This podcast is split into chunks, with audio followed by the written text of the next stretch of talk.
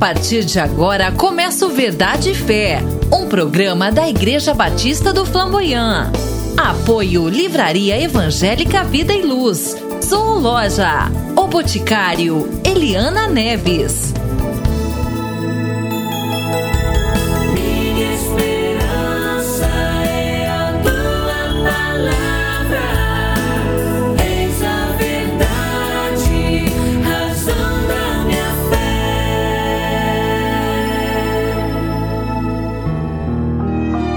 Ouça agora uma mensagem bíblica pelo pastor Sandro Reis, em um dos nossos cultos na Igreja Batista do Flamboyant.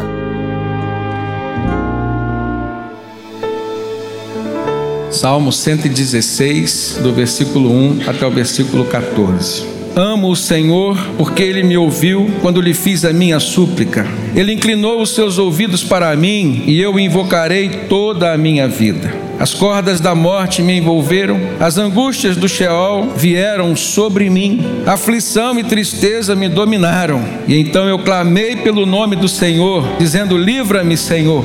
O Senhor é misericordioso e justo. O nosso Deus é compassivo. O Senhor protege os simples. Quando eu já estava sem forças, Ele me salvou. Retorna ao seu descanso, ó minha alma, porque o Senhor tem sido bom para você pois tu me livraste da morte e livraste os meus olhos das lágrimas e os meus pés de tropeçar, para que eu pudesse andar diante do Senhor na terra dos viventes. Eu criei e, ainda que tenha dito, estou muito aflito, em pânico eu disse: ninguém merece confiança. Como posso retribuir ao Senhor toda a sua bondade para comigo? Eu erguerei o cálice da salvação e invocarei o nome do Senhor. Cumprirei para com o Senhor os meus votos na presença de todo o seu povo. Queridos, tema que eu gostaria de tratar com os irmãos à luz desse texto diz respeito a uma intervenção divina em nossa vida. E você poderia pensar agora na sua vida, ou seja, uma intervenção divina na minha vida. Seria o tema que eu gostaria de convidar você a pensar à luz desse texto. Este salmo provavelmente foi escrito pelo rei Ezequias. E isso aumenta a eloquência dele, uma vez que a gente consegue comparar, diante de tantos outros textos bíblicos, a experiência que este homem, o rei Ezequias, viveu diante de Deus, diante das aflições que a sociedade lhe impunha. Nós podemos parar e pensar um pouquinho sobre as aflições que vivemos hoje. Podemos parar e pensar um pouquinho sobre a necessidade que muitas vezes nós temos de uma intervenção e essa palavra intervenção, ela é uma palavra muito forte porque ela tem por sentido e conotação mudar o transcurso e o rumo de alguma coisa. E quando eu penso numa intervenção na minha vida, eu preciso pensar na necessidade de uma mudança de algo que está acontecendo na minha vida. Uma mudança radical, uma mudança estrutural, uma mudança espiritual, comportamental no curso da minha vida, ou seja, na forma como eu tenho vivido, na maneira como eu tenho pensado, na maneira como eu tenho reagido. O rei Ezequias começou a reinar com 25 anos de idade, reinou por 29 anos em Judá.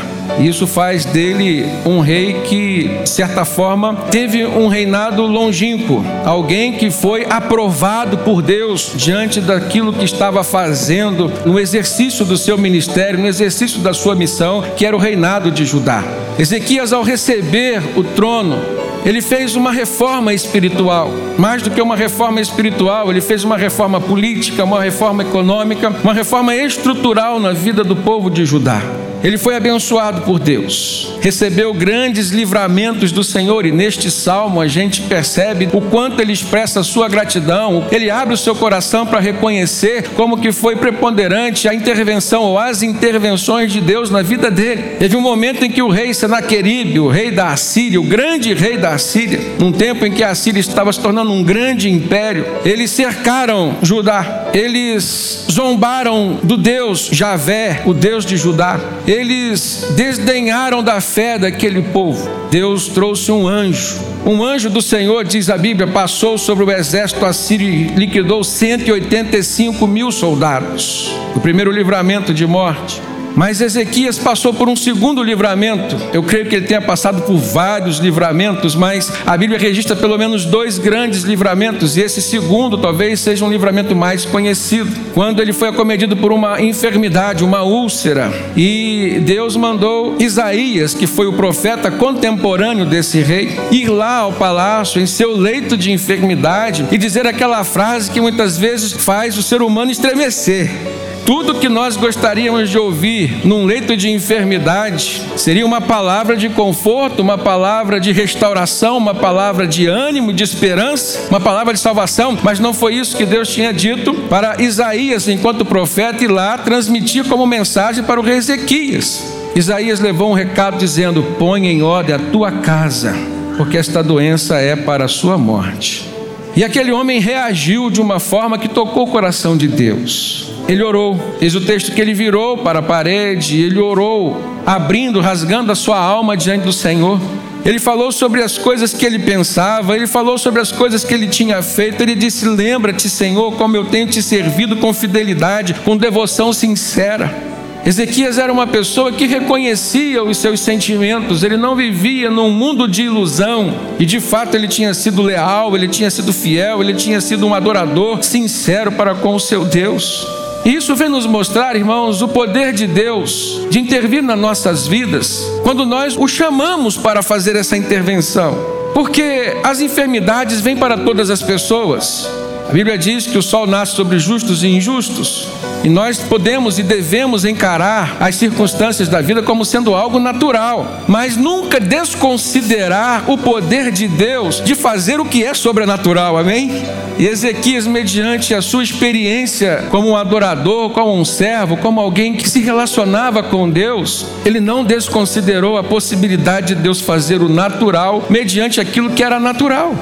A medicina era muito pouco avançada naquele tempo, irmãos, muito limitada. E aí então ele recorre ao médico dos médicos, ao Jeová Rafá. E ele diz: Lembra-te, Senhor, eu tenho feito tudo que tu aprovas. E diz a Bíblia que Ezequias chorou amargamente. E diante das lágrimas de Ezequias, diante do seu choro, diante da sua oração sincera, e eu creio que todas as vezes que nós fazemos orações sinceras em que nos levam a fazer um balanço sobre o nosso passado, não há vez em que a gente faça um balanço sobre o passado, em que a gente não reflita sobre o futuro, sim ou não?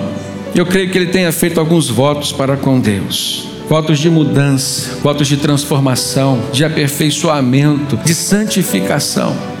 Deus então manda o profeta Isaías, ainda estava lá no pátio do palácio, voltar. Retorna lá e diga para o meu servo Ezequias que eu ouvi a oração dele. E que mais? Eu ouvi as suas lágrimas, o seu choro, e eu vou acrescentar mais 15 anos de vida para ele. Olha esse poder interventor de Deus. Essa história é tão importante que ela foi registrada em três livros da Bíblia. No segundo livro dos Reis, capítulo 18, no segundo livro das Crônicas, no capítulo 29, e no próprio livro do profeta Isaías, que foi um dos protagonistas dessa cena tão maravilhosa de livramento e de cura, lá no capítulo 36 do seu livro. Eu creio, irmãos, que quando Deus intervém na nossa vida, sempre nós aprendemos algumas coisas. E nesse Salmo 116, como sendo um salmo escrito por alguém que passou por essas experiências de livramento, essas experiências do poder de Deus agindo assim de forma poderosa na sua vida, intervindo de forma poderosa na sua vida, tem muito a nos ensinar. Primeira lição que eu gostaria de trazer para os irmãos é que quando Deus intervém na nossa vida, a sua compaixão resulta em nós lealdade e amor. E a prova disso está no início do salmo, logo no verso primeiro, quando ele diz: Eu amo. Eu amo o Senhor porque ele me ouviu quando lhe fiz a minha súplica. E eu creio, irmãos, que o fato da gente saber que Deus ouve a nossa súplica, Deus ouve as nossas orações, isso é algo que traz motivação, isso é algo incentivador para que a gente continue orando. E muitas vezes nós paramos de orar no transcurso do milagre de Deus. Muitas vezes nós interrompemos o agir de Deus porque desistimos da nossa causa, que desconsideramos que o sobrenatural de Deus pode acontecer. E aí eu pergunto para os irmãos qual foi a última vez que você suplicou, que você orou, talvez como Ezequias orou, e você ouviu Deus respondendo a sua oração. Olha para o passado um pouquinho, para você lembrar e glorificar a Deus dos grandes feitos poderosos que Ele derramou sobre você.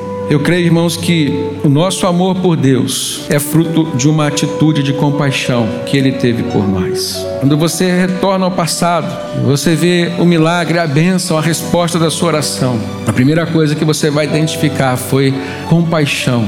Há um Deus compassivo que sempre ouve a nossa oração. E a compaixão ela é diferente da misericórdia. A misericórdia, Deus também é misericordioso, porque Ele se lança na nossa miséria, Ele lança o seu coração no nosso sofrimento. Mas a compaixão, ela faz com que Deus venha intervir, com que Ele venha fazer algo a mais para mudar esse cenário de tristeza, de dor que muitas vezes nós estamos sentindo, um cenário de angústia. Salmo 46 diz: Deus é o meu refúgio e a minha fortaleza, Ele é um socorro bem presente na hora da angústia.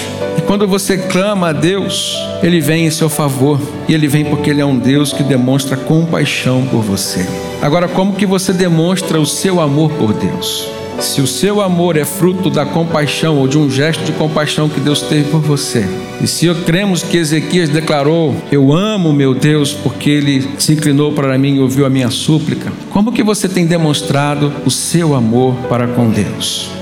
Jesus, lá no Evangelho de João, capítulo 14, irmãos, verso 21, ele declara assim: Aquele que tem os meus mandamentos e os obedece, esse é o que me ama. E aquele que me ama será amado do meu Pai, e eu também o amarei e me revelarei a ele.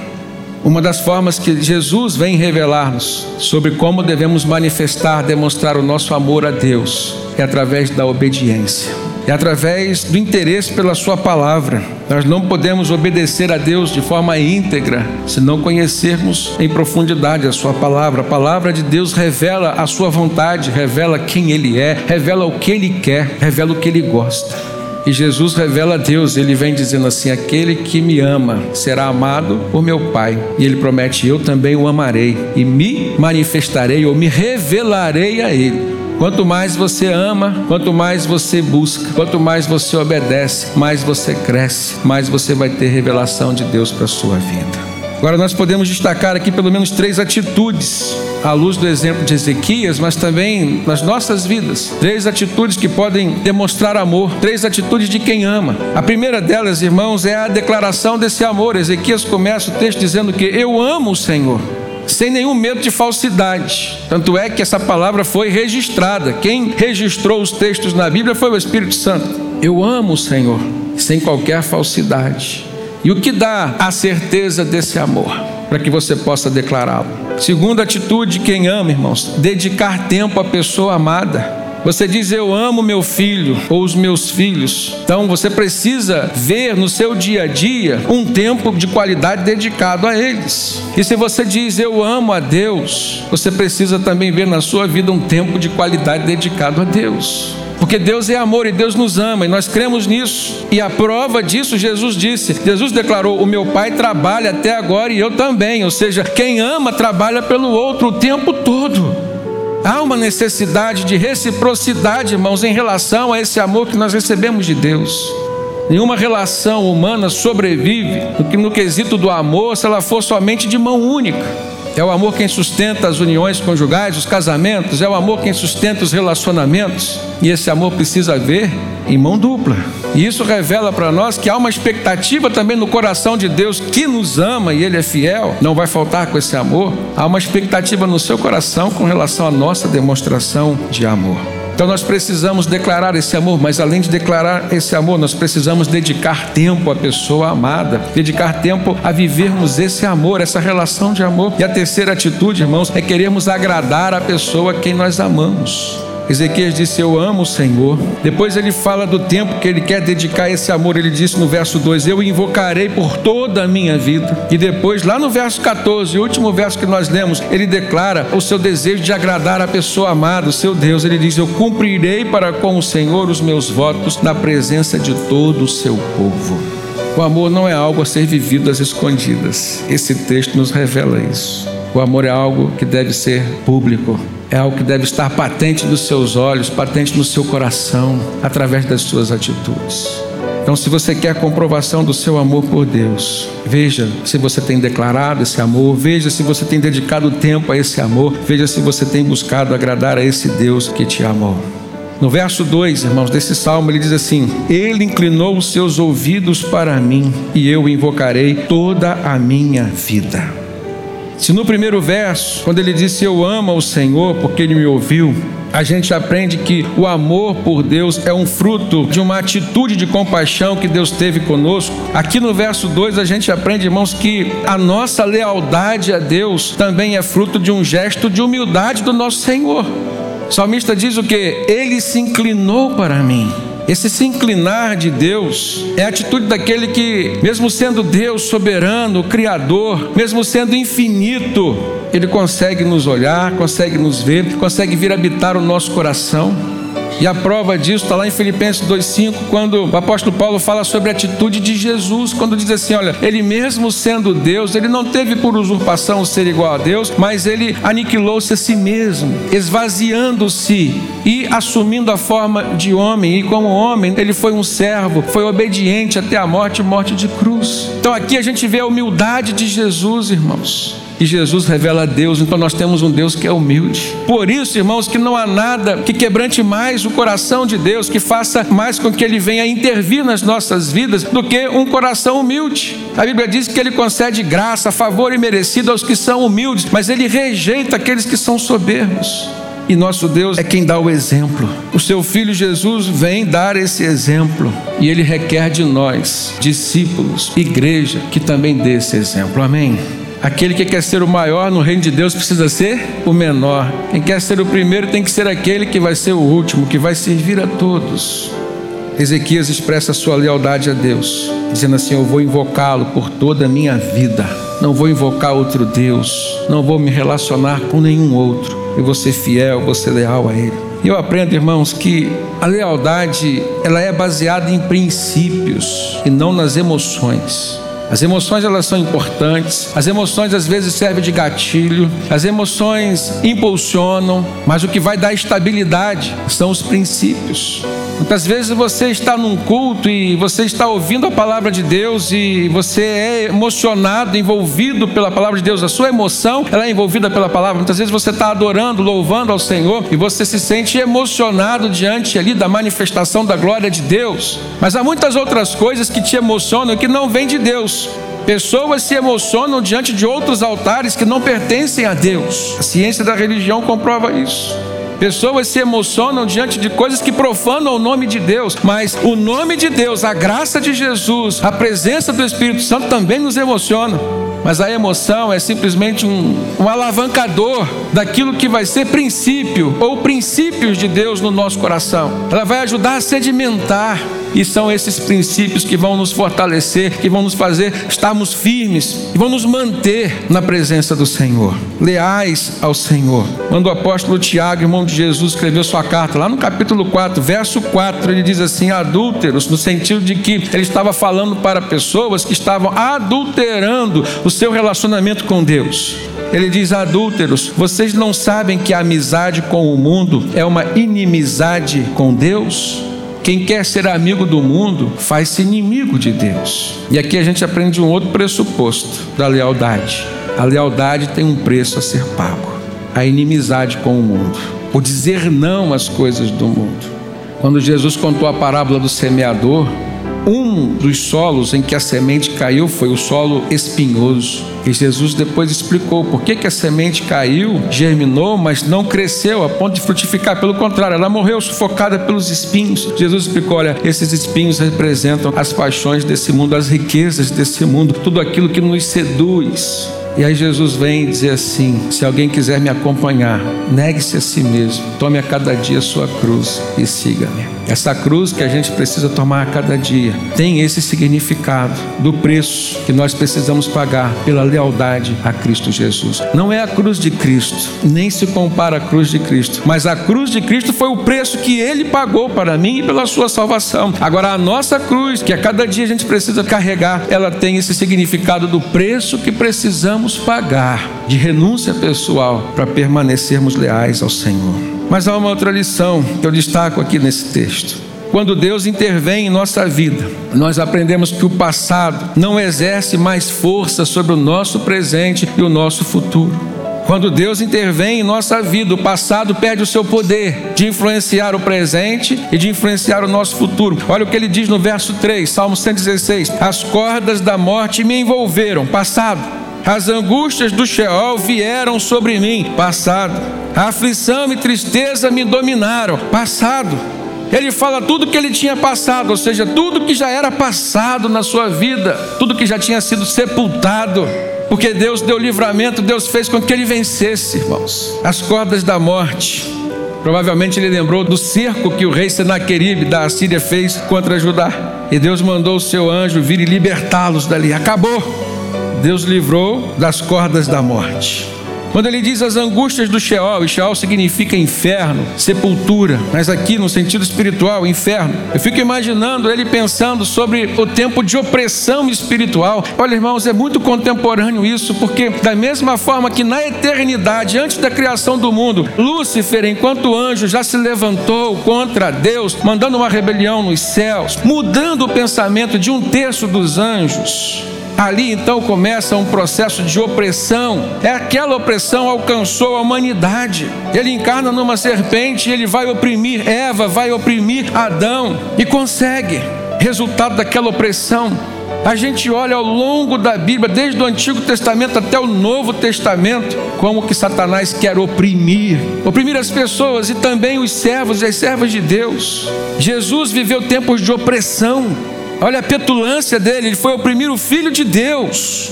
Pedro diz: nesses últimos tempos, Satanás estaria bramando como um leão ao nosso redor, buscando a quem ele pudesse tragar. Jesus diz: o ladrão vem para matar, roubar e destruir. Opressão espiritual. E quando uma pessoa está debaixo de opressão, irmãos, vou explicar isso de uma forma muito prática.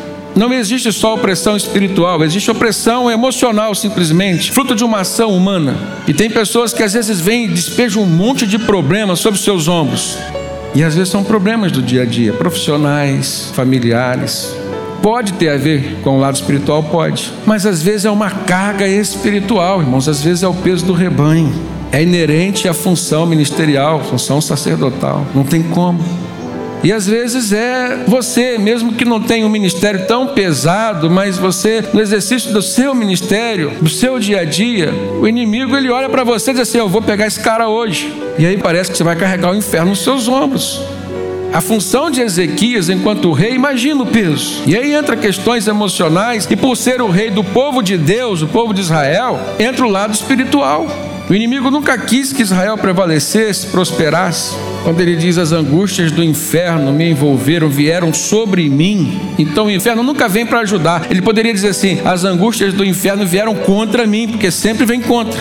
Aqui ele expressa uma experiência de vitória, de libertação. Foi passado, já não era mais. Lembre-se disso sempre. Maior é o que está em nós do que aquele que está no mundo. Amém, irmãos? Grave essa frase. Todas as vezes que você se sentiu oprimido, lembra do que passou Ezequias, lembra do que passou Jesus e tantos outros servos de Deus, como o apóstolo Paulo, o apóstolo Pedro. O diabo não deu mole para ninguém, não vai dar para você, a menos que você não incomode, a menos que você esteja lá no muro, que é dele, que pertence a ele, em cima do muro, pertence a ele, a menos que você já esteja no campo dele. Aí não. Tem muitas pessoas que prosperam financeiramente, que o diabo as faz prosperar, para mantê-los em seu campo, na sua zona de conforto. Só que um dia, irmãos, esse campo e essa zona de conforto acabará porque o inferno é uma realidade. A mesma Bíblia que fala do céu, fala do inferno. O diabo não tem, nunca vai ter aquela figurinha medieval do capetinha vermelho, com rabo pontudo e com tridente na mão, feio. Não.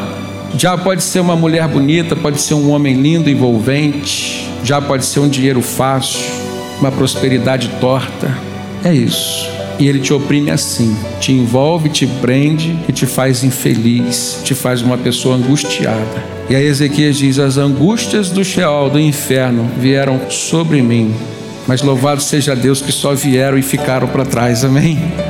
Ele diz ainda: as aflições e tristezas me dominaram. Ou seja, aqui a gente vê um Deus que cura também as nossas enfermidades emocionais, não só das opressões espirituais, mas daquilo que é normal ao nosso dia a dia: tristeza, Jesus disse: No mundo tereis aflições. Ninguém fica feliz com a aflição. Mas lembre-se que o choro pode durar uma noite, mas a alegria virá pela manhã. Promessa de Deus para os crentes, irmãos. Há uma outra lição que eu tiro aqui com os irmãos. Quando nós oramos e clamamos a Deus, Ele sempre vai abrir e revelar o seu coração. Vai para o verso 4. No versículo 4 ele diz assim: Então eu clamei pelo nome do Senhor, clamando, dizendo o quê? Livra-me, Senhor. A forma como ele clama já diz o que ele quer: livramento. Se a gente retornar à oração de Ezequias, se você quiser anotar ou abrir aí, segundo livro dos Reis, capítulo 20, verso 2 e 3, diz que quando Isaías foi até ele dar a notícia de que aquela enfermidade era para a morte, que ele tinha que arrumar a sua casa, deixar tudo em ordem, né? Diz que Ezequias virou o rosto para a parede e orou ao Senhor, dizendo: Lembra-te, Senhor, como tenho te servido com fidelidade, com devoção sincera. Tenho feito o que tu aprovas. E ele chorou amargamente. Se Jesus chorou e amargamente, por que, que nós não podemos chorar? A gente precisa aprender que o choro ele é pedagógico. Eu aprendi que as nossas lágrimas lavam a nossa alma. Você já aprendeu isso? E às vezes você está tão triste, angustiado, aí você chora, mas porque você chora, você já se sente mais aliviado. Mas nem sempre. Ezequias chorou em oração diante de Deus. E aí, irmãos, o que que aconteceu? O sobrenatural de Deus.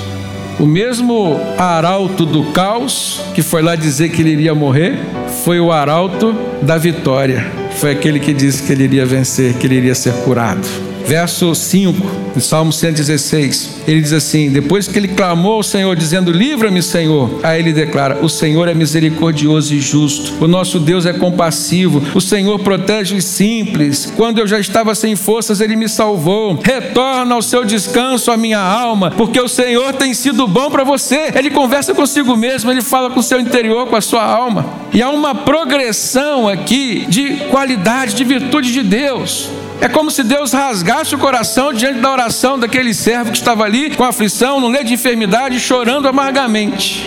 Ele diz: O Senhor é misericordioso, o Senhor é justo, o Senhor é compassivo, o Senhor é protetor dos simples e o Senhor é bondoso. Então, por isso, retorna, ó minha alma, ao seu descanso. Irmãos, tudo que nós mais precisamos fazer diante de algumas tempestades da vida. É o que Jesus estava fazendo lá no barco, enquanto seus discípulos estavam tentando segurar o barco para não naufragar. O que, que Jesus estava fazendo? Dormindo. Ele sabia quem ele era. Aprenda a descansar no Senhor. Salmo 37 diz: Descansa no Senhor e espera nele, pois ele é a tua salvação. Aleluia, irmãos. Esse é o Deus que se revela, que abre o coração e se revela a nós diante das nossas angústias, diante do nosso choro, diante das nossas aflições e clamor. Mas caminhando para o final, eu aprendo mais uma lição aqui para compartilhar com os irmãos. Quando Deus intervém em nossa vida, Ele nos dá livramentos. No verso 8 ele diz o que? Pois tu me livraste da morte, livraste os meus olhos das lágrimas e os meus pés de tropeçar. Rapidamente com os irmãos aqui, três tipos de livramentos a gente percebe. Primeiro, o livramento físico o livramento espiritual também. Me livraste da morte. Segundo, livramento emocional, quando ele diz: Me livraste das lágrimas, livraste os meus olhos das lágrimas. Terceiro, livramento moral, livraste os meus pés de tropeçar. Quando a gente tropeça, normalmente a gente cai. Lembra-se de uma coisa: o cair pertence ao homem, mas o levantar pertence a Deus. Ou seja, você pode ter caído pela sua natureza pecaminosa, pelas suas fragilidades, fraquezas. Você pode ter caído por uma influência maligna, fruto de uma opressão, mas sempre a mão do Senhor vai estar estendida para te levantar, se você nele confiar, se você se arrepender e buscá-lo. Se meu povo que se chama pelo meu nome se humilhar e orar e buscar a minha face e se arrepender dos seus maus caminhos, então eu ouvirei dos céus, perdoarei os seus pecados, sararei a sua terra. Não importa essa condição, que importa é quem é o seu Deus e quem é você diante de Deus. Você é povo do Senhor que tem a identidade do nome dele. Então evoque isso. E por último, irmãos, eu aprendo aqui que quando Deus intervém na nossa vida, o nosso coração se enche de gratidão. Verso 12 ele diz: Como eu posso retribuir ao Senhor toda a sua bondade para comigo? Ele tinha dito antes assim: Olha, descanso a minha alma, porque o Senhor tem sido bom para contigo. Para a alma. Mas agora ele termina dizendo: O Senhor tem sido bom para comigo por inteiro, e como eu posso retribuir ao Senhor toda essa bondade? É uma pergunta retórica. E aqui eu creio que o Espírito de Deus fez com que o salmista fizesse essa pergunta: Como posso retribuir ao Senhor toda a bondade que Ele tem tido para comigo? Essa pergunta nos leva a refletir sobre a bondade de Deus, sim, mas nos leva a refletir também, irmãos, sobre a gratidão que deve haver no nosso coração. E mais, nos leva a refletir sobre a responsabilidade que essa bondade de Deus traz para o nosso ser. Mas você quer algum tipo de intervenção de Deus na sua vida? Então procure viver de forma a agradar a Deus, atrair a presença de Deus, a compadecer no coração de Deus. Ezequias demonstra isso nesse salmo e na sua oração. Ele diz assim: Senhor, eu fui fiel a ti, tenho sido fiel ao Senhor, eu fiz as reformas espirituais, estruturantes no teu povo, eu tenho caminhado de forma que te agrada. E chorou. Ele nem chegou a pedir. E aí, porque ele fez isso, o Senhor então fez aquela intervenção. Eu quero finalizar essa mensagem dizendo que a intervenção de Deus, irmãos, ela está disponível para todos, mas ela não vem para todos. Ela vem sobre aqueles que buscam a presença de Deus, que clamam a Deus. E quando ele quer operar, ninguém pode impedir. Amém. Está chegando ao final mais uma edição do nosso programa. Obrigado pela companhia e até o próximo Verdade e Fé.